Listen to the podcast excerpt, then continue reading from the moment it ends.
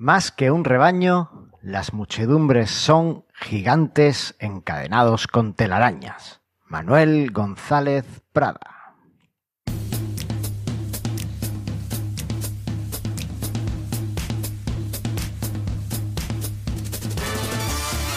Bienvenidas al centésimo sexto episodio de Mastermind Joomla, el podcast sobre Joomla para que lleves tu plataforma web al siguiente nivel. Yo soy Carlos Cámara, responsable de la Academia de Cursos Joomla de manualesjoomla.es y me acompaña la persona que no forma parte del rebaño, sino que lo lidera, la incontestable Andrea Gentil.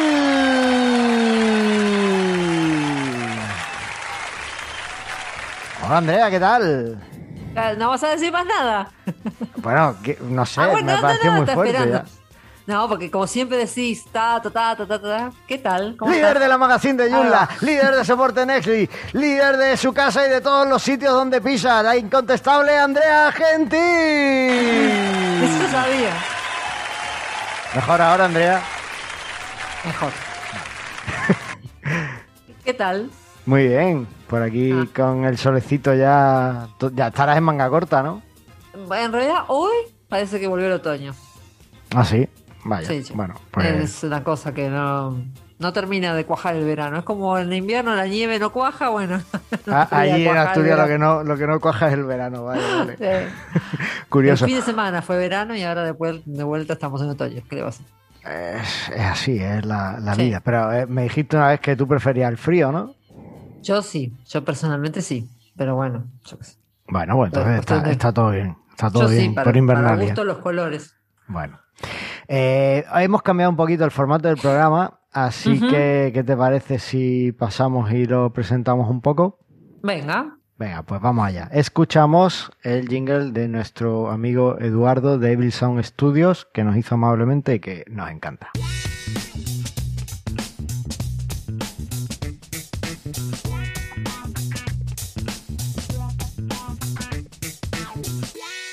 Y con el jingle pasamos al sumario del episodio. En este episodio os vamos a contar el nuevo formato de programa que estáis experimentando ahora mismo y que empieza con este pequeño sumario. Y si todo ha ido bien en edición y he encontrado cinco minutos para buscar una melodía, lo estaréis escuchando con una melodía detrás que todavía Andrea no escucha.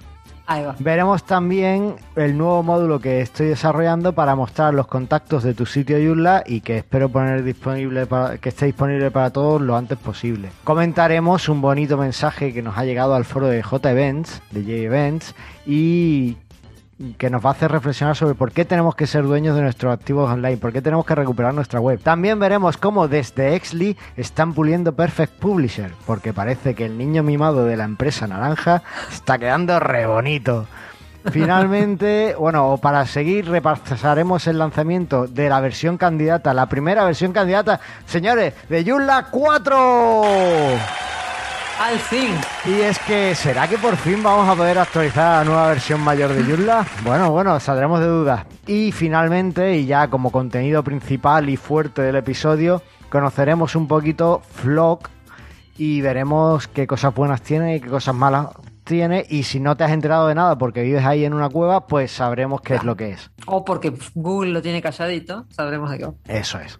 Así que eh, empezamos pues hablando del módulo de contactos por seguir un orden, aunque Dale. Realmente no me gusta seguir el orden. Vamos a impro- improvisar, Andrea, improvisando, improvisando. ¿Qué pasa con Pepper Publisher? ¿Qué estáis puliendo? No, no pasa nada. Lo que pasa es que nada, el- al terminar de reescribir toda la- Lo que pasa siempre, uno hace un producto que tiene, o rehace un producto, relanza un producto que tiene hace... ¿Hace cuánto que tenemos? Nueve años que empezamos con el AutoTweet en Gpro. Ya, eh, aquí en España ya estaría para hacer la comunión. Claro, tal cual. Y nada, cuando empezás a revisarlo y te decidís a reescribir todo, empezás a ver cosas que hay que cambiar todavía más. Entonces estamos en eso. Por ejemplo, hoy decidimos cambiar nombres de, tab, de tabs y demás, de pestañas. Ciertas cosas en la próxima, en la 9.1, que es la versión que ya está por salir, ya vamos a cambiar más cosas todavía. Así que nada, estamos Bueno. en esos toquecitos finales. Pues nada, que todo el mundo actualice ya y si no tienen eh, Perfect Publisher, que vayan y lo compren ahora mismo. Venga, Claro, darle a comprar, aparte, comprar, comprar, comprar. Imagínate que el Perfect Publisher, que este es el 9, y ya estamos planeando el 10 para Joomla 4. Así que Uh, bueno, Uh, bueno. Tal cual. Madre mía. Bueno, pues yo también estoy planeando mis cositas y es el nuevo, un nuevo módulo para mostrar los contactos de que tengas en tu sitio web, pues de una forma más o menos bonita. Porque encontré un módulo que lo hacía el Trombinoscope, era de Trombinoscope o algo así. ¿Quién le pone ese nombre a esa empresa? Y, Dios mío, sí. y para usar la versión, o sea, para usar los campos personalizados tenía que irme a la versión de pago, al menos para usarlos como yo quería. Y dije, pero si es que ya tengo la query hecha y lo tengo todo. Así que eh, pues he creado un pequeño módulo. Creo que simplifica en bastantes cosas el de Trombinoscope. En algunas cosas también me he inspirado en él. Así que bueno, pues intentaré subirlo lo antes posible a- al de este evento. Y Está como os decía en el sumario, nos ha llegado un mensaje súper lindo al foro de J Events. Sí, lo Y leí. Os lo dejo ahí enlazado, pero básicamente es un usuario que, que lo ha dejado ahí y dice, eh, ¿realmente merece la pena pagar por RSSVP Pro, que es una de las extensiones de pago que tenemos en JVents y que, para el que no lo sepa, lo que hace es que permite que puedas crear eventos de pago en tu sitio web? Bueno, pues no, no os voy a traducir el mensaje entero, pero básicamente este usuario tenía una empresa de eh, excursiones y eh, estaba gestionando todo el core de su negocio, todas las excursiones, con un proveedor que se llamaba Cerve. Sí. Y era un proveedor, bueno, porque, a ver, tenían 34 millones de dólares en, en Venture Capital, ¿no? En capital de esto de, de startup y demás, de, Sí. en inversión. Y, y de repente eh, habían estado nueve años de, trabajando, o sea que era una empresa que ya pensabas que estaba consolidada. Claro, sí. Y de una noche a la mañana desaparecieron. Algo pasó Cerraron con los 34 millones. Claro, algo pasó con esos 34 millones.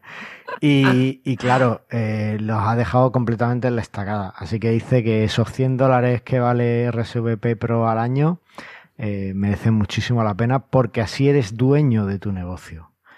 Porque Sí. es lo que, os lo que comentamos muchas veces, ¿no? Si tu core de negocio es una parte importante de, por ejemplo, en este caso las excursiones, o si tu core de negocio son eh, los usuarios, tú no puedes delegar eso a terceros, porque si esos terceros tienen un problema, tienes tú el problema.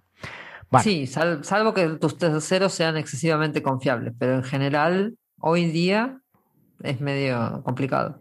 En la época en la que puede venirte una pandemia de la noche a la mañana, yo cual. creo que la confiabilidad está Y me muy... vacunaron, hablando de Ah. eso, no, que no estaba en el sumario, me vacunaron. Ah, ya decía yo que ese tercer brazo que te sale de la frente no lo tenías claro, antes. Y el 5G se me activó. Ah, por, por eso se te pega el micrófono al brazo. Vale, vale, Tal vale. cual.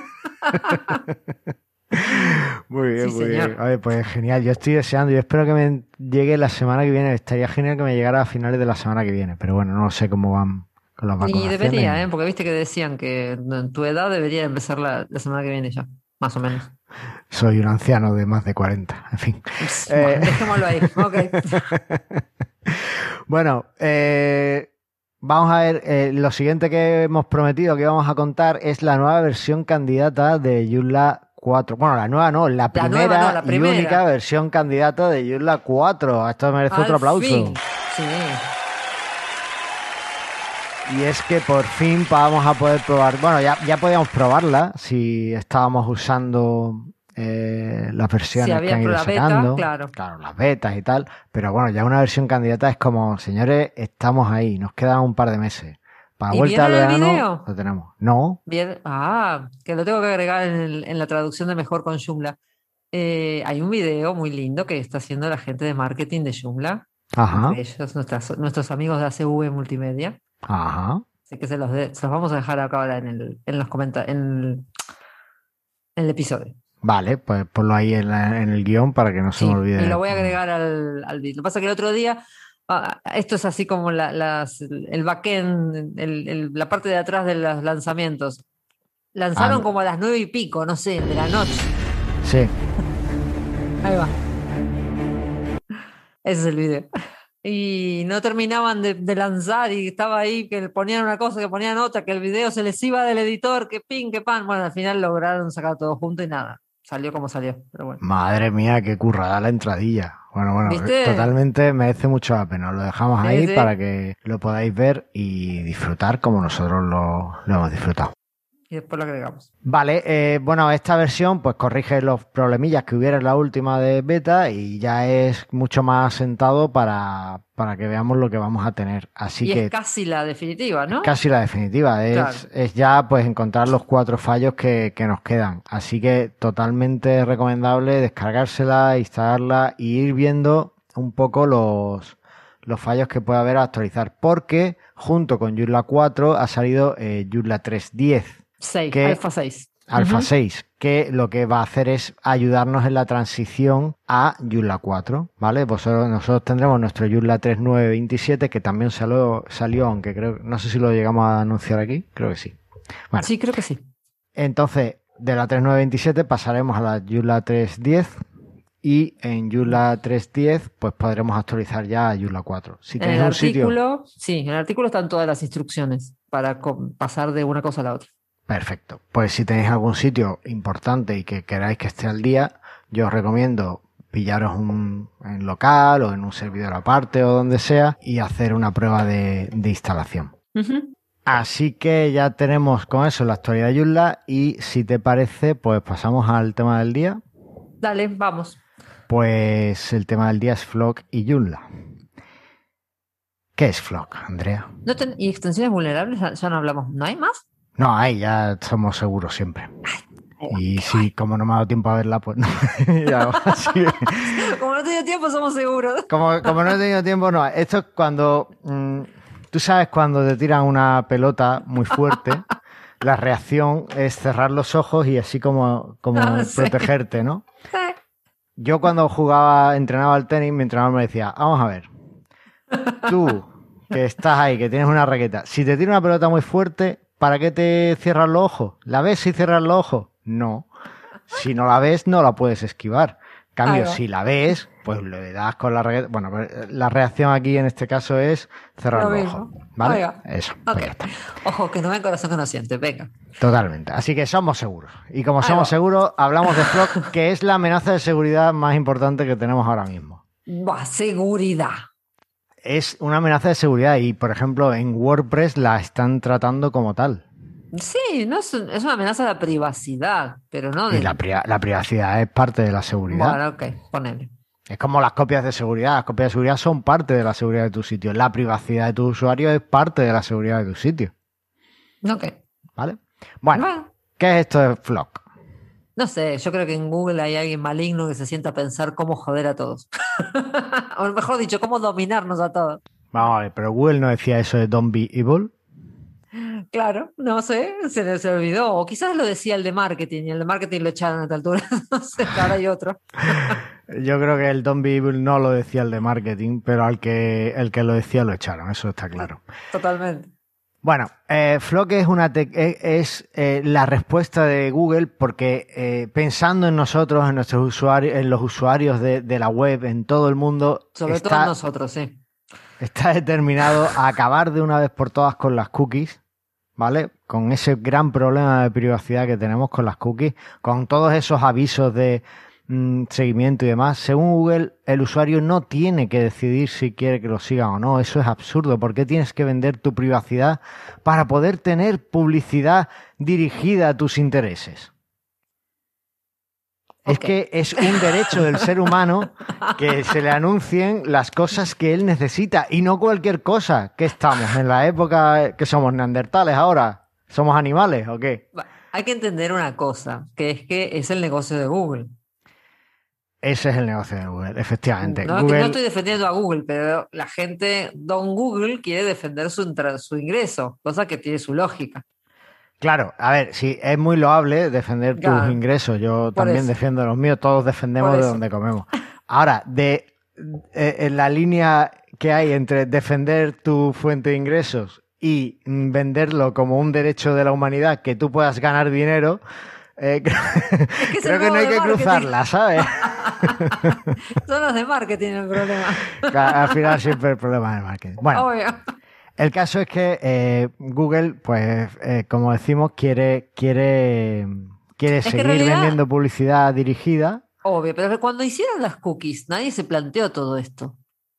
porque nadie se planteó que se fueran a usar tan mal. A ver, te están poniendo un cosito, un cosito, no, porque me vas a, me vas a- te vas a burlar de mí. Te están poniendo un pedacito de, de- de- un pequeño, Una unas galletita. líneas de una galletita, unas líneas de código en tu, en tu browser y tal, y eso eh, es lo mismo que la energía nuclear. Nadie pensó que se iba a hacer tan mal. espera, espera, espera, espera. Esto, esto, vamos a dejar de grabar esto ahora. O sea, el momento en el que me comparas las cookies con la energía nuclear, aquí, esta hora no podemos grabar. Es que el problema es que siempre la gente dice, esto es, esto es maravilloso, siempre que lo usen bien, pero así es con todo. Ese No, es el a ver. problema. El problema de las cookies no es que lo usen bien o no. Las cookies no son maravillosas. Las uses como las uses. Las cookies, pues, son una herramienta. Claro. Eh, pero el problema es que las puedes usar muy mal. bueno, como todo. A ver, y la- las cookies en sí tampoco están, son un problema. El problema son las cookies de terceros. Las cookies que realmente están facilitando ese seguimiento y, y que puedan saber las empresas mucho más de nosotros que nosotros mismos. Sí, es cierto. Lo que pasa es que, en definitiva, vos fíjate que ahora con todo esto de las cookies, toda la, la gente que hizo, siguen, o sea, siguen, se supone que ahora no, o sea, esto no, no tenemos que hablar de cookies, tenemos que hablar de Flock. Sí. Pero es algo que pero- me tiene con la vena hinchada, porque estoy, o sea, desde que pusimos lo de las, nosotros hicimos un, tenemos un plugin de cookies tan mono que vos podés navegar por el sitio sin aceptar las cookies jamás. Ujú. Nosotros somos totalmente respetuosos. Ahora, ¿qué pasa? Con eso, todos los datos se fueron al de- octavo demonio o al Claro. quinto pino, como dicen acá, porque nadie acepta las cookies, porque es total, si no las necesitas para nada. Claro. En cambio, hay tantos sitios que te meten un cartel de cookies en el medio de la pantalla que si no aceptas las cookies o haces algo, no podés leer nada ni navegar por ningún lado, que es indignante igual. Pero, o sea, en definitiva, a ver, bueno, echa la ley, echa la trampa. Y con todo el flock es lo mismo. Sí, por cerrar, por que- cerrar, Tiene que ser una cuestión catárquica esto. por cerrar el tema. Uno, Sí. hay sitios que lo implementan muy mal, porque por ejemplo, por defecto las cookies tienen que estar en rechazar y Claro. el usuario tiene que querer poder activarlas. Tiene que ser más fácil Exacto. rechazarlas que activarlas. Y no hay un sitio que lo implemente así. Entonces, eso ya está mal. Y después, eh, por otro lado, vosotros, en vuestro caso concreto, a lo mejor tenéis que repensar la forma de la que obtenéis los datos, porque lo más cómodo obviamente es Google Analytics. Pero es que hay otras formas de, de tener datos de los usuarios sin cookies o con unas Mm. cookies más respetuosas o Sí, sin, no sé. sin hacer ese seguimiento o ese tracking. ¿Vale? Entonces, eh, ahí es quizá donde tenéis que, que darle una vuelta a eso y, pues no sé, instalar un sistema todos, propio de, claro. de seguimiento. Bueno, hablo de vosotros por ayudaros. Los demás, No, pues, ah, que cada sí, uno porque, y porque estoy, estoy indignada, pero bueno. Y porque está indignada. Bueno, el caso es que Flock, eh, Google propone Flock, F-L-O-C, eh, como alternativa para eh, las cookies. Flock, ¿qué es? Flock significa Federated League of Cohorts. No, ¿vale? Federated Learning of Cohorts. Learning of Cohorts. ¿Qué Es un- es? yo no, no tengo ni de dónde sacaron el nombre esta gente. Eh, Federated Learning of Cohorts es eh, grupos de eh, aprendizaje federado. ¿vale? Sí, sí. Sería un poco la traducción.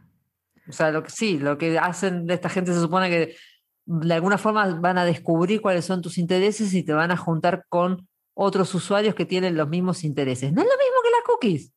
Casi. Aquí es donde Mm. está la diferencia. Vale, vamos a meternos un poquito más técnicamente.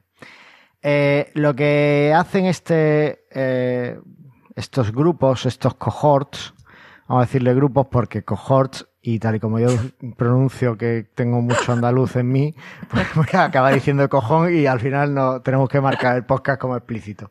Así que, en serio, Andrea, tenemos que dejar de grabar esta hora. Eh, el- lo que hace esta tecnología, esta nueva tecnología, que todavía está empezando hoy, bueno, creo que las, tienen, eh, las están probando, sí. Todavía. hoy ya la iban a empe- empezar a probar en Europa ahora. eso es, Eh, Sí, la están en la Unión probando. Europea, mejor dicho. Sí. Bueno, eso es otro tema, es que todavía no, no, creo que todavía no la pueden probar en Europa, porque No. todavía no cumplen con la No. privacidad europea. ¿vale? Hoy vi un tuit de uno de Google que decía que ellos les- lo, lo más importante para ellos era la ley de privacidad europea. Quiero aclarar que son las 4 de la tarde. ¿eh? No se piensen que nos tomamos algo ni nada. ¿Qué- pero qué es este la tema da ¿Cuál es la medida risa. típica de Argentina? Ah, yo qué sé, a ver, en verano cerveza. Pues no, no, hemos, no hemos tomado cerveza. No, no, todavía no. Pero bueno, es que Vale. lo- esto, de- esto de Google es para. No, para pero risa, es que es para reírse. O sea, lo más importante para nosotros es adaptarnos a una ley para la que no nos hemos adaptado todavía ni pensamos adaptarnos en- hasta que no terminemos las pruebas, ¿no? O sea, lo más importante es la privacidad, pero nos pasamos la ley por el foro. Bueno, Ahí va. Bueno, volviendo a técnicamente, déjame que me centre, que expli- te explique cómo va. Vale, Ahí va. ¿esto cómo funciona? Pues lo que dice, lo que Google hace es que en vez de instalarte una galletita, Ajá. o hacer que los sitios te instalen una galletita, Google dice no, ya no se le instala nada en el navegador del usuario. Lo que vamos a hacer es que el navegador semanalmente, esto es importante ¿eh? que sea semanalmente, ahora veremos por qué, va a revisar el navegador, ¿eh? Na- no va a enviar los datos a ningún sitio, lo va a hacer tu navegador. Va Sí, a sí. revisar eh, el contenido de los sitios que has navegado o las URLs por las que has navegado. En principio no, no contemplaría los dominios, sino que sería solo como muy basado en el contenido. Y en función de ese análisis que haga el navegador, eh, va a indicar que tu grupo de- los grupos de intereses que tienes. ¿Vale? Y va va a a guardar grupo. los grupos Claro. de intereses que, que tienes. Va a decir, Ah, pues. eso es casi dormir con el enemigo, no me jodas. no, eso es meterte al enemigo en el ordenador ahí directamente Bueno. que recalcule todo lo que, Por lo que tú quieres. Pero bueno, a ver, todavía no hemos hablado de lo malo o de lo bueno. en la fábrica de cookies no es una cookie. ¿Qué es lo que sucede? Que, que en ningún caso tú vas a enviar información a un tercero sobre estos No. intereses. Simplemente cuando tú visites un sitio web, este tercero puede decir, ¿este usuario tiene este interés? Y si lo tiene, Oh. o, o dame el los grupos de intereses del usuario y en base a eso mostrarte la publicidad de el Sí, por ejemplo, adaptada yo a tus intereses. siempre navego buscando en casas de ropa, suponete. Entonces después me va a mostrar publicidad de ropa, por decirlo así muy sencillo. Efectivamente, básicamente, bueno, eso es una forma, ¿no? El, Claro. eh, este usuario está interesado en la moda, pues le eh, voy a asignar al, al grupo de interesados en la moda. En ningún caso el navegador sube después esa información a... En teoría no, no sube esa información a ningún sitio, pero claro, eh, aquí echa la ley, echa la trampa porque todo esto se gestiona por JavaScript y el navegador...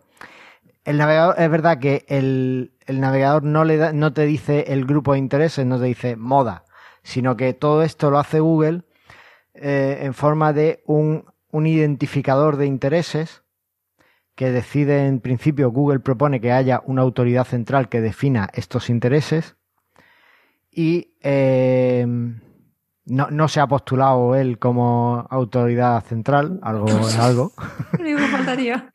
Eh, todavía. Entonces, eh, digamos que la, la idea de todo esto, ¿cuál es? Pues puedes decir, bueno, es que más o menos lo mismo. No, porque antes lo que sucedía es que a través de las cookies los sitios web sabían, extraían toda esa información y se la subían a sus sitios.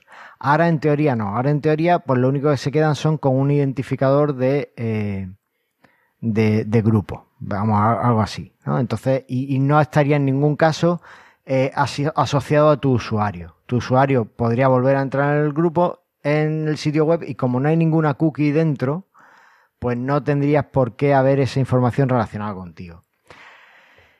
Eh, la idea de Google al final es difuminar la relación entre tú como persona y tus intereses o, y tu, o tu forma de navegar. De Está forma bien, que no- no- a alguien le sea muy difícil identificar que eres tú. Está bien, e- eso está bien. Pero igual tiene su vuelta. O sea, en definitiva, de todas formas, están analizando lo que haces o dejas de hacer. Están, eh, no, están interesados en tus intereses. Están analizando tus Ok, intereses. Mi ¿vale? interés. bueno, Venga, vamos. Va- bueno, ya, ya sabemos, ya sabemos más o menos la teoría, ¿vale? Eh, vamos a irnos un poco a por qué está mal Flock y por qué estamos así y por qué WordPress, por ejemplo, eh, lo ha calificado o ha intentado eh, que la actualización que prevenía contra Flock estuviera dentro de una actualización, se considerara una actualización de seguridad del navegador e incluso están intentando que se promueva esa actualización a versiones menores de WordPress para que todo el mundo pueda prevenir Flock en sus sitios. sí, no solamente WordPress, Drupal y Laravel también. Y Joomla, por ejemplo, Joomla, la la 3927 3927 ya tiene eh, el tema de, de Está Flock rechazado integrado. Flock por defecto. Si Eso lo es. quieres aceptar, tenés que aceptarlo. Te has cargado el apartado siguiente, pero bueno, está bien. Ah, perdón. ¿Por qué está mal Flock? ¿Qué es Eso lo que te demuestra mal? que no leí el guion. No, no, no viste nada. Pero vam- vamos al, tema. ¿Por qué está mal el, el Flock? Bueno, una de las primeras ideas que se nos puede decir es, a ver, si le vamos a pasar, vamos a agrupar a la gente en intereses, ostras, yo aquí agrupo a mm, todos los surferos, a todos los mm, que fuman marihuana y a todos los que van a la iglesia metodista de aquí al lado. Y, y entonces yo tengo estos diferentes grupos y ya tengo completamente, o sea, tengo ahí como muy bien y, y puedo decir que no les muestre cosas a estos grupos y demás. Google dice que en principio esto no sería posible con Flock porque en los grupos de intereses no va a haber ninguno pues que tengan que ver con la religión, con la orientación sexual, con la política ni con otras materias sensibles, ¿no? O Entonces sea, forma- nada, con nada divertido. nada divertido, con nada que pueda usar al final un dictador para liártela, básicamente. ¿Cómo O sea, va a ser así. Mark? Claro. ¿Cómo va a ser Mark Zuckerberg ahora? No va a poder encontrar nada sobre nadie. Pues la verdad es que quería haberlo buscado y no lo he buscado la posición de Facebook con respecto a Flock. Pero bueno, vamos, no vamos, dicho nada todavía. vamos a seguir con parece. esto, con estos programas. En principio Google dice, oye, aquí no queremos ser malos, no queremos darle poder al gobierno de China para que mm, s- haga persecuciones políticas por los intereses de la gente. Aunque después, después Mm, como ya sabemos, las grandes empresas se arrodillan rápidamente ante China por el poder económico que tiene. Pero bueno, eh, en principio no va a haber nada de eso dentro de Flock. Pero eh, el caso es que eh, sí es posible hacer ese tipo de cosas. O, o aunque, aunque no haya una, una forma concreta o no haya un grupo concreto de estos intereses, realmente, o de agrupar a la gente en estos intereses, realmente es posible, tal y como están hechos los, cojo- los grupos, Eh, de agruparlos, de, de saber cosa- estos datos sensibles en función de los grupos que no te está asignando Google en algún momento o cómo Claro. los está creando. Os voy a dejar un enlace a la, a la- al artículo que ha creado la Electronic Frontiers Foundation, que es una organización sin ánimo de lucro eh, dedicada a velar por los intereses de los usuarios de Internet y donde explican muy bien esto, ¿no? Explican muy bien que eh, realmente por la forma en la que se crean esos, esos grupos no es bien. fácil Claro.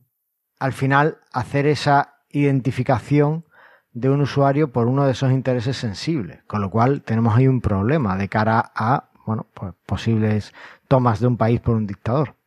Sí, también leí que el w, W3 Consortium tampoco lo, lo está apoyando esta idea. Tampoco lo está apoyando. A ver, a- eh, Flock no le parece bien a casi nadie, ¿vale? A Google. Le parece bien a Google que Claro, cree en el derecho de los usuarios de tener publicidad segmentada por su interés. por Dios. Los demás somos malos y no creemos en ese derecho. Eh, entonces, eh, más cosas que pueden pasar. Bueno, hay una cosa que, que es súper evidente y que yo estoy seguro de que mientras que os contaba cómo funciona Flock, habéis averiguado. Realmente sí es posible hacer una identificación del usuario con estos eh, grupos o en esos intereses. Y sí, Y te voy a poner un ejemplo muy sencillo. A ver, Andrea, dime el primer nombre que se te pase a la cabeza cuando yo te digo que hay una persona que le interesa Joomla y el triatlón. Carlos, obviamente. Y sí, O sea, es muy fácil realmente hacer un fingerprinting, decir, identificación concreta de un usuario simplemente en, en función de los grupos que esté. Tú dices, bueno, pero es que no va a haber un grupo que sea triatlón, a lo mejor hay un grupo que es deporte y ahí ya sí puede estar Aníbal pero o puede estar... claro, pero un grupo que es deporte es demasiado amplio. No Claro. tiene ninguna gracia, no tiene ningún sentido en cuestión de targeting hacer un grupo que sea deporte, porque en deporte te entran de todo. Eso ya lo podemos, lo podemos ver, que, que los grupos conforme más amplios Sí. sean, menos utilidad van a tener desde el punto de vista del marketing. Con lo Claro, cual los eso, grupos los van a tener Eh, Sí, los grupos cuanto más amplios son, mejor son en cuanto a, la- a esta difuminación de los usuarios. Pero de- para el marketing no tiene ningún sentido. Eso es. Y el problema lo- es que Google en su propuesta no define cómo va a ser, cómo van a ser esos grupos, no define cuál es el alcance de, de especificidad que van a tener esos grupos. Eso lo no, ha dejado no porque se- claro, porque seguramente lo irá puliendo, lo irá afinando a medida que vayan avanzando en las pruebas y cuanto más veces más usuarios floqueen, eh, ahí irán viendo cómo les funciona y si tienen que afinar y de pasar de deportes a dividir en running, eh, no sé. Triatlón, o tenis. atletismo, claro, tenis, o después cada vez más finito hasta llegar a Carlos. Efectivamente. Y eh, bueno, después hay un tercer eh, problema y es que parece ser, esto lo he visto en otros medios y ahora mismo pues no, no recuerdo exactamente la explicación concreta, pero parece ser que Flock realmente va a perjudicar a eh, empresas pequeñas de publicidad. O sea, Flock está muy bien para una mega empresa como Google y posiblemente para otras del estilo, pues yo qué sé, bueno, no, no hay empresas como Google, pero, o sea, No, pero sí, yo o- también leí algo de que iba a funcionar muy bien para mega agencias de marketing y publicidad, pero las agencias pequeñas o las empresas pequeñas que probablemente, seguramente va a ser por un manejo de los datos. ¿Cu- ¿Qué va a hacer Google con esto? De alguna forma va, estos datos no se los va a quedar Google, porque si no, no, el negocio no va a ser solo para ellos, me imagino. Entonces, ¿cómo será el acceso a estos datos? Si sos una pequeña, una persona que lleva tres, cuatro cuentas de AdWords y trabaja de eso, no vas a tener acceso a estos datos. Entonces. Pues vas a estar ahí- igual que ahora, luchando contra las cookies. Efectivamente. Bueno, pues ahí tenemos ya los problemas de por qué eh, algo que parecía que, que era para defender nuestro derecho a recibir publicidad segmentada, pues realmente no es tan buena idea y no soluciona ninguno de los problemas que tenemos ahora mismo en la privacidad. O sea, ahora mismo, entre un panorama de poder elegir o no eh, las cookies que me instalan y Flock, yo prefiero quedarme con las cookies, porque más vale malo Totalmente. conocido. Sí, malo conocido, es mejor malo conocido que bueno por conocer. Y aparte, eh, lo que pasa es que creo que también todo el marketing de estos años se ha, se ha basado demasiado en este ultra targeting o micro targeting de, de decir voy a hacer esta publicidad específica para esta gente que son mil, de los cuales sé específicamente cómo los quiero alcanzar. Quizá deberíamos plantearnos de volver a lo que era el marketing antes, ¿no? A perdigones, a tirar ahí publicidad un poco más así, a más gente, pero más general y no ser tan invasivos con todo. Ver, con yo, creo que hay un punto medio. Estoy seguro de que hay un punto medio entre volver al pasado de... mm, A los en el que- perdigones. claro, de los porque realmente es cierto que, por ejemplo, no- ¿alguna vez habéis puesto Exly, habéis usado AdWords o Google Sí, AdWords o, Facebook Ads o alguno de Sí, esto, ¿no? sí, claro. Yo, yo nunca lo he hecho, pero, pero la gente que lo usa, las empresas pequeñas que lo usáis, realmente, ¿tú para qué quieres que tu anuncio de Perfect Publisher lo vea un usuario de Laravel? No, claro, de hecho, nosotros siempre nos ha pasado que en nuestro caso, esto es totalmente nuestro caso personal y particular, eh, AdWords no, no funciona, a nosotros nunca nos funcionó AdWords particularmente, porque precisamente lo que vos decís, encontrar a la gente que usa Perfect Publisher, que usa Joomla y que es, es demasiado pequeño el target hoy día, lamentablemente, para estar, eh, no, no estar tirando dinero en tratar de alcanzar, como vos decís, al de Laravel que no le importa realmente. Claro. Entonces, Quizás el Facebook es más, dentro de lo que cabe con Facebook, es más fácil porque Facebook es lo que tiene, es un poco, vos orientás el- una publicidad en Facebook en la gente que usa Joomla ujú, o que uno de sus intereses es Joomla. Entonces, bueno, ya está. Es más fácil llegar. AdWords no. Efectivamente. Pero bueno, eso son todo, para cada caso las cosas cambian. Entonces, ahí tiene que haber un punto intermedio en el que las pequeñas empresas puedan seguir anunciando y llevando su Claro. mensaje a su nicho y, y el que no tengamos, eh, que las em- grandes empresas no puedan hacer un seguimiento completo y, y fuera, y feroz del usuario. Aquí, al final, estamos en que eh, las empresas han usado mal la tecnología, han Bueno, se han abusado, de- abusado, claro. de, su posición de poder Sí. y, eh, bueno, pues ahora estamos donde estamos con una regulación que realmente les ha puesto en su sitio. ¿Vale? Pues Es ahora que lo yo que creo hay. que la regulación, quizás la regulación, personalmente la veo un poco quizás exagerada, pero la regulación no es más que una reacción al abuso de, de las grandes empresas. Entonces, Efectivamente. nada, eventualmente iba a pasar y eventualmente las grandes empresas quizás si hubieran hecho un poco las cosas mejor, no habríamos llegado a, a toda- a este punto. Pero bueno, acá estamos.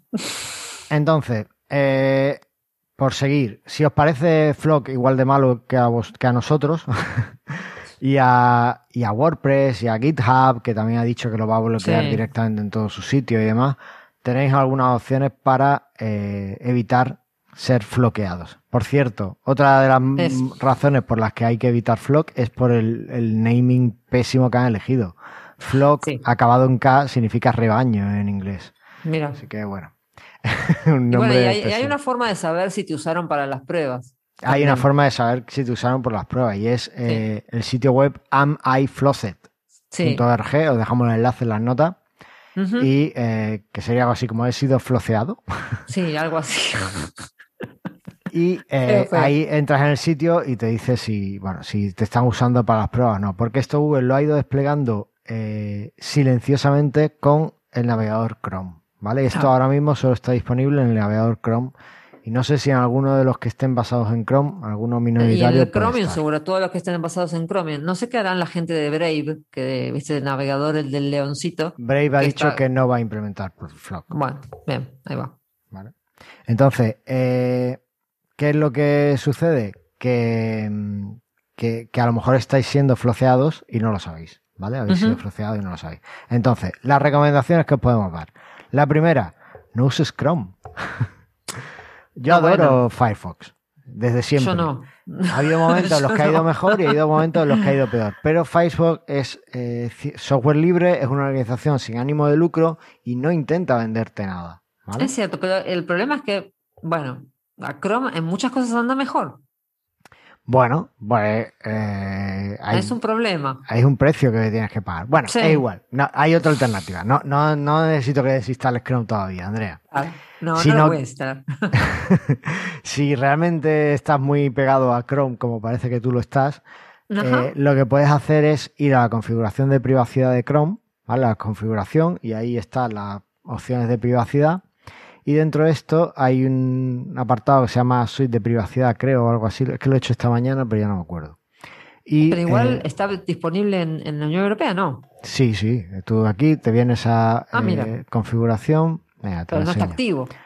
Privacidad y seguridad. Y aquí abajo. ¿Dónde está?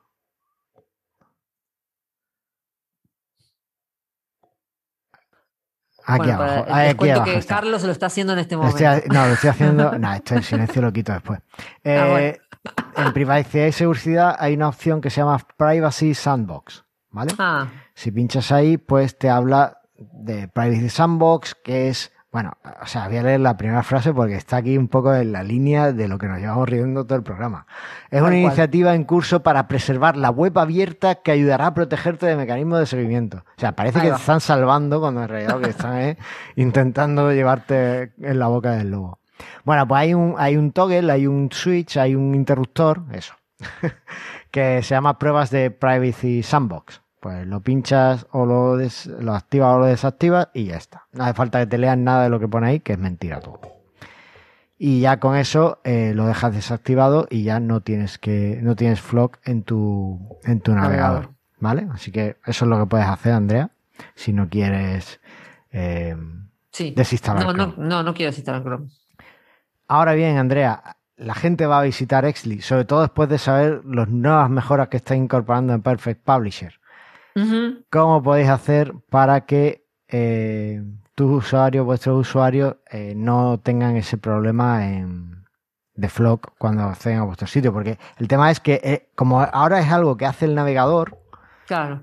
tú ya no tienes control como webmaster de decir si quieres instalar esa cookie o no, o de qué es lo que va a pasar. Entonces, Es ahora lo que, el- el lo que decías antes, al final las cookies eran mejor, porque el control lo teníamos todos. Lo teníamos todo. Ahora ya un poco no. Pero bueno, eh, sí tenemos algo de control. Y es que eh, desde tu sitio web, si usas Joomla, ¿usas Joomla en Exli? Sí, claro. Lo Pues que pasa es que todavía no, no actualizamos a 3927. vale, pues Lo primero, la primera opción y la más sencilla es actualizar a la versión 3927. Por defecto, de forma predeterminada, sin hacer nada más, ya tenéis desactivado Flock por estar en la 3927. Si queréis activarlo por probar o yo qué sé, porque sois así de malas personas. No, perdón. No, bueno, pues tenéis Además, este programa lo estamos grabando ahora mismo en el que acaba de salir Flock. Hay mucho por definir y todavía eh, hay muchos recorridos en el que estoy seguro de que Google no va a darse por vencido y no descarto que en unos meses tengamos un nuevo Flock mejorado y que haya resuelto estos problemas, ¿vale? Entonces, en ese caso, a lo mejor sí es interesante activarlo. Pues os vais a la configuración del sistema y en la configuración del sistema podéis definir, podéis pinchar el botón para activar Flock, que, el navegador no, o sea, que vuestro sitio Joomla no desactive Flock por defecto, ¿vale? Con eso ya lo tendríais. Ahora bien, si no podéis actualizar porque, porque no habéis seguido nuestros consejos y... Y estás usando 2.5 todavía. o estás usando 2.5 o tienes partes de tu sitio que no están hechas en Joomla, eh, os recuerdo que esto no tiene nada que ver con la tecnología que estáis usando para vuestro sitio web. Esto puede estar En, WordPress, en Drupal, en una página HTML, en lo que sea, ¿vale? Bueno, pues para esas partes podéis evitar Flock eh, añadiendo al fichero .htaccess de vuestro sitio una pequeña cabecera que os dejo en las notas del programa. Básicamente lo que decimos es que los permisos de la política de, de, los, de los grupos estos eh, está vacío. Es decir, no, no, no se envían cohorts de esto. Cohorts. Qué, feo, por Dios. y con esto, pues dejamos el sitio, nuestros sitios eh, no, va, no van a tener ya ningún problema con... Anfloqueados. No, van a estar desfloqueados, efectivamente. Casi que yo recomendaría que usarais el, el flock desde el HT Access directamente, porque eso ya te garantiza que todo tu sitio no va a tenerlo, ¿vale? Da igual lo que sea, una imagen, un tal, da igual, no, no vas a estar floqueado. Sí, sobre todo hasta que, como tú decías antes, seguramente en unos meses Google no se va a dar por vencido y lo va a pulir, lo va a pulir, lo va a pulir hasta que logre que se lo den por bueno. O, o, nos convenza a todos de alguna forma y nada, lo van a implementar hecho. Por poner un ejemplo, la, la tecnología AMP, pues tuvo un montón de críticas, pero al final estamos en las mismas. Google la mm, promocionó, le arregló un par de cosas y la siguió promocionando y todos los sitios la acaban implementando. Aquí en Mastermind Joomla la tenemos. Sí, eh, porque, bueno, esto quizá eh, les cueste un poquito más, pero yo estoy seguro de que con lo que han invertido van a intentarlo. Por lo menos van a intentarlo. Seguramente. Así que hay que... Así que y listo, no tenemos feedback. Sí, ¿cómo que no? Sí tenemos, yo lo puse. ¿Pero lo has puesto tú o es del último guion? No, no, lo puse yo hoy. Ah, vale, vale. Bueno, pues entonces. Puse dos, eh, cosas, mi semana y el feedback. Porque lo puse en el libro de comentarios. Ya, habéis visto ahí el trabajo de Andrea para este episodio. ¿eh? Puso eso y el feedback. Eh, lo que han hecho Nestle y el feedback. Bien. no, no, no. Mentira. A ver. Bueno, eh, venga, pues vamos al feedback. Who you gonna call? ¿Qué? Nada, perdón. Pensé que me olvidé que ibas a decir eso. Dale, va. Venga. Who you gonna call? El feedback. ¿Yo?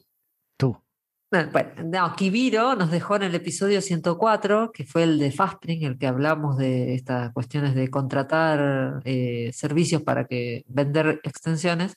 Nos decía, muy interesantes estas opciones, contrata y olvídate de todo que nos ocupamos nosotros. Así las define Kibiro. Las tendré en cuenta, se amplía negocio, como siempre, gracias por el programa. Volvemos a, lo que os he comentado al principio. Mm, también tomad estas opciones con, cierto cuidado e intentad siempre que sean o lo mínimo o que os ayuden en un momento puntual y después volver a soluciones propias que os permitan tener control absoluto de vuestro negocio. Súper importante.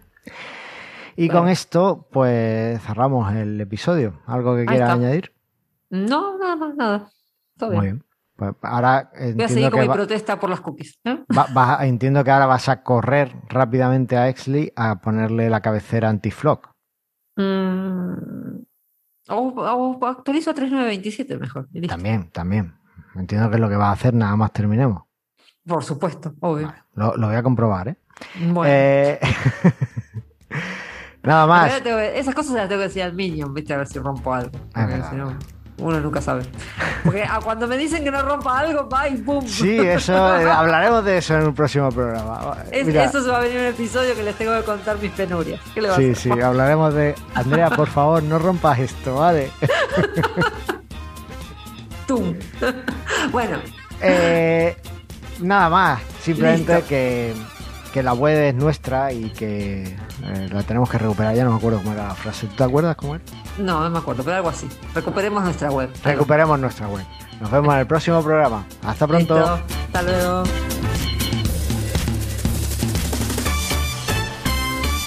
Es que realmente la culpa la tienen ustedes dos. Los dos me dijeron, no rompas nada y pum.